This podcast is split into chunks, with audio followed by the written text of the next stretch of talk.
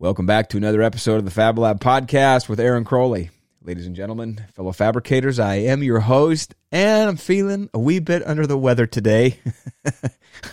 Turns out you can't outrun uh, COVID 19 forever, and uh, I got a positive test. So, ladies and gentlemen, I am quarantined, working at home. Thankfully, I'm not flat on my back. I uh, I am upright, but I I'm not at 100 percent by any means. So, uh, what what is it 100 percent? Actually, it's at about 110, maybe 120 percent. Is my commitment to you my commitment to showing up here every week and sitting down with you to talk about how to make our businesses better, to talk about how to improve the business side of our stone shop so that we're better able to serve the customers that we serve and so that our businesses are better capable of serving us outside of the business.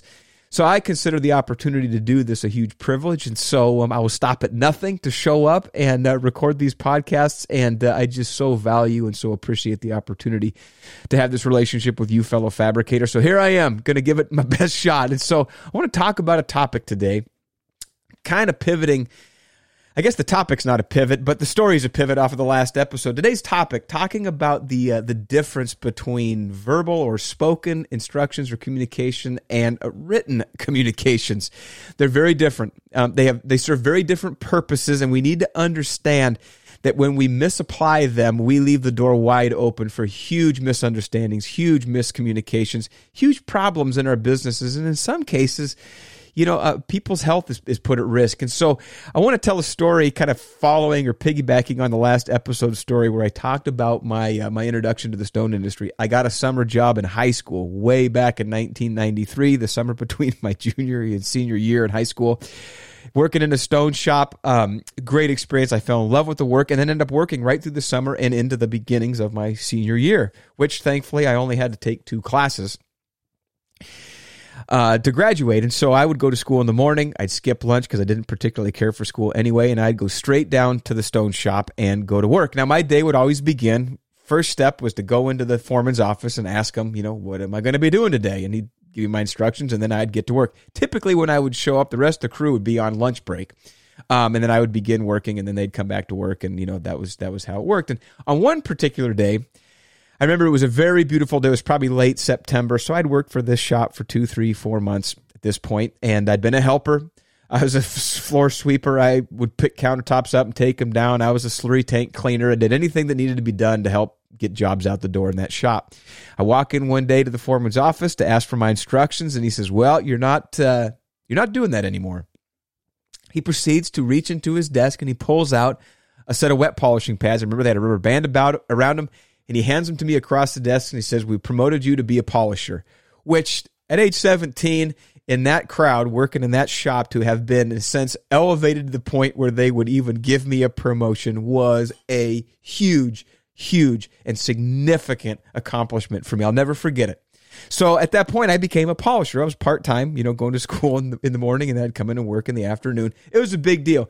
Another interesting fact Eddie, the individual from my story last week, was the one who actually taught me how to wet polish. It was kind of cool how that came, you know, full circle in the end. So, anyway, at this stage of my fab shop career, I uh, was a wet polisher and the story picks up on a Friday afternoon. I come in, I go to work, I'm doing my polishing. Now, this set of pads that I had was, uh, kind of a cheap, I don't know if they were plastic or resin, but again, this is 1993, so wet polishing technology was very new. The premium pads, all the finishers, all the fabricators, the full time guys got to use alpha pads. They were super expensive, they were super highly prized, and they were not just doled out willy nilly by any means.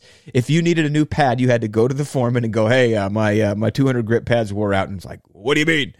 I gave you a new pad two and a half weeks ago. What'd you do to it? Well, I polished 50 sinks and it's wore out. Well, hmm, okay, here's another one. I mean, these things were like gold. You just took very good care of them. The fabricators all kept a very close eye on their pads. They didn't loan them out. They didn't dole them out. They were a you know a hot commodity. Okay, locked up in the locker at the end of the day. So anyway, that there, there's the backdrop. So it's Friday afternoon. I got these crummy pads and I'm working. End of the shift. Another fabricator. His name was Billy. True story. Um, Billy was a uh, lived a pretty hard life. Was a hard drinker, hard uh, hard partier, and, and he was raring to go for another weekend. And on his way out the door, as he's wrapping up his shift, he proceeds to come up to me and, and he hands me his set of alpha wet polishing pads. He's like, Hey, Aaron, um, I, and I would typically work. You know, I wouldn't always cut off at four o'clock. I'd, I'd oftentimes work till five, five thirty, depending on what I was working on, because I'd start late, so I could get a little bit more time before the office. You know, uh, people in the office shut the shop down all the way. And so anyway, I was going to continue working. He hands me this set of alpha wet polishing pads and says I could use them for the rest of my shift. I'm like, holy cow, Billy, that's a very. I'm in retrospect, I didn't say this, but this is a big deal that he would offer to let me use those highly prized, highly you know guarded pads. So he leaves. I go back to work. I finish my shift, and now I'm back at my locker, or this big bank of lockers where everybody, you know, stores their aprons and stores their pads. Everybody's lockers locked. Um, although I did not have a locking locker, I never bothered to bring a um, a padlock in because I didn't have anything of value to store in there. So anyway, it's Friday afternoon. Everybody's gone. It's like, oh shoot! I go to put these pads in back in Billy's locker, and it's locked, and I can't I can't put them in there. And I'm like, oh, now what do I do? Well, being 17, not having half a brain. I go, well, I'll, I'll put him in my locker. It doesn't have a lock. He'll find him on Monday morning, you know, and I don't think another thing of it. I go on my weekend and I come back on Monday at lunchtime.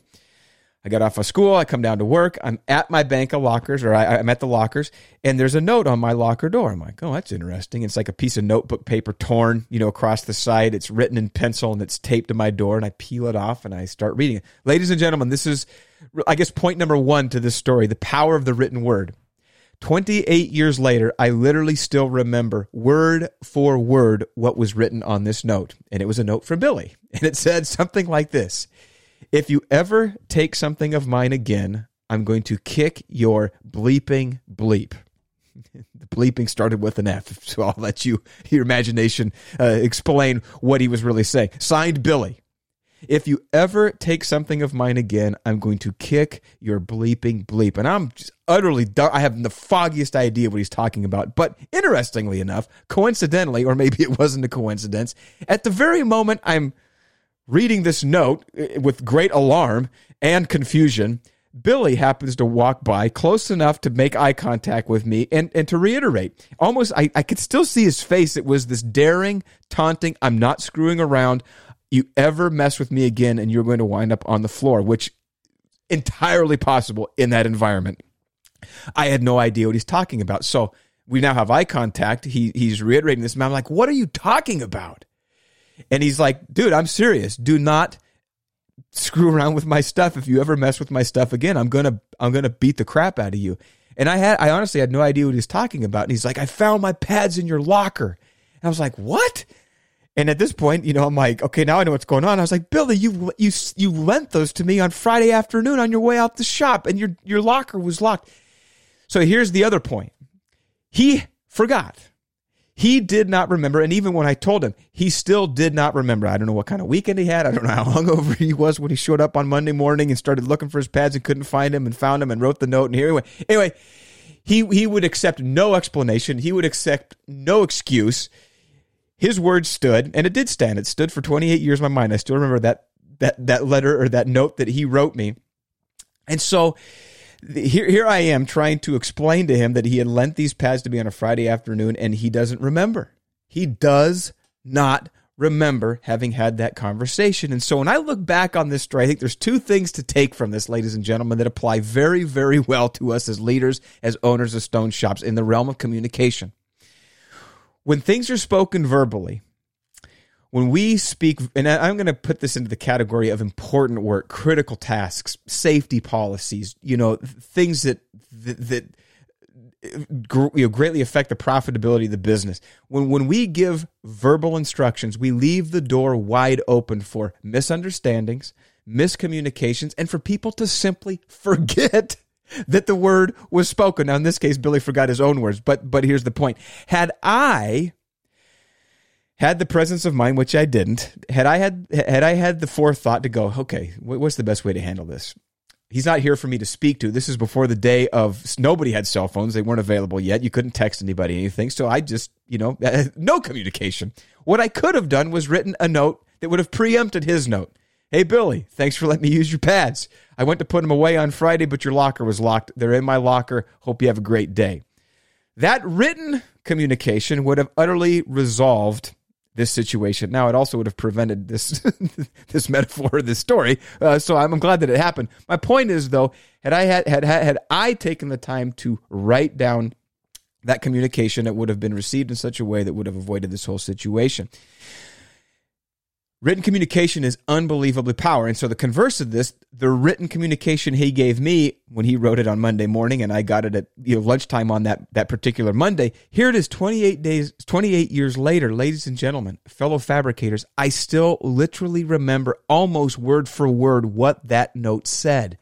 And it, and it illustrates, it speaks to the point that written instructions are incredibly powerful. And for those of us who want to build businesses that consistently deliver the promise made to the customer, even in our absence, we have to increasingly rely on written instructions, documentations. We've got to get in the habit. We got to get out of the habit of assuming and expecting that our spoken words are going to be remembered 100% of the time or 100% understood because it, the, the reality is is that's just impractical. Human beings, ladies and gentlemen, here, here's here's another point to illustrate.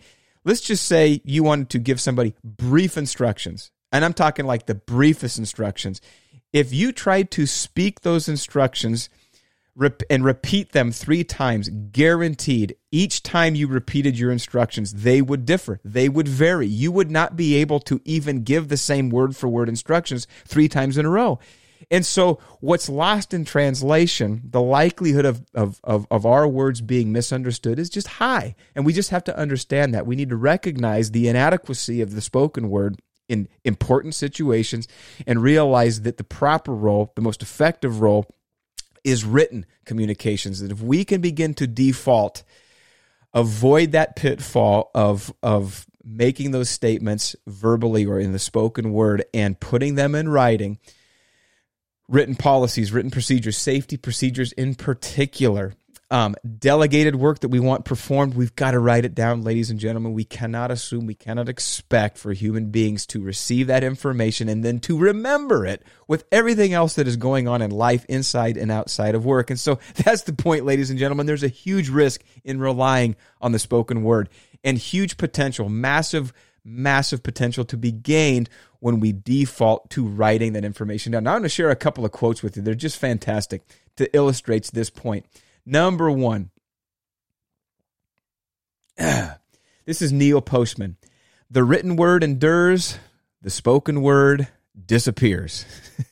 that so perfectly describes this situation from 28 years ago with my interaction with Billy the written word endures and the spoken word disappears. And in some cases, the spoken word can disappear over the weekend or overnight or even in the moment. Here's another great this actually isn't a quote, this is a proverb, Chinese proverb. The faintest ink is more powerful than the strongest memory. Isn't that true? Ladies and gentlemen, our default, our moving towards getting agreements in writing, making instructions in writing, isn't because we don't trust people isn't because people have bad motives or or their character isn't strong enough to you know to keep their word it's that we have a hard time remembering what we said we have a hard time remembering what we've said we have a hard time remembering what other people have said and so for us to use this principle um, is for us to gain. It's for us to ad- advance and move and develop and grow as leaders. Our businesses are going to be better for it. So, ladies and gentlemen, I hope you've enjoyed uh, this latest episode of the Fab Lab podcast. COVID or not, coronavirus or not, there will be another episode next week. I hope that you tune in then. More importantly, I hope that you stay safe. Happy fabricating.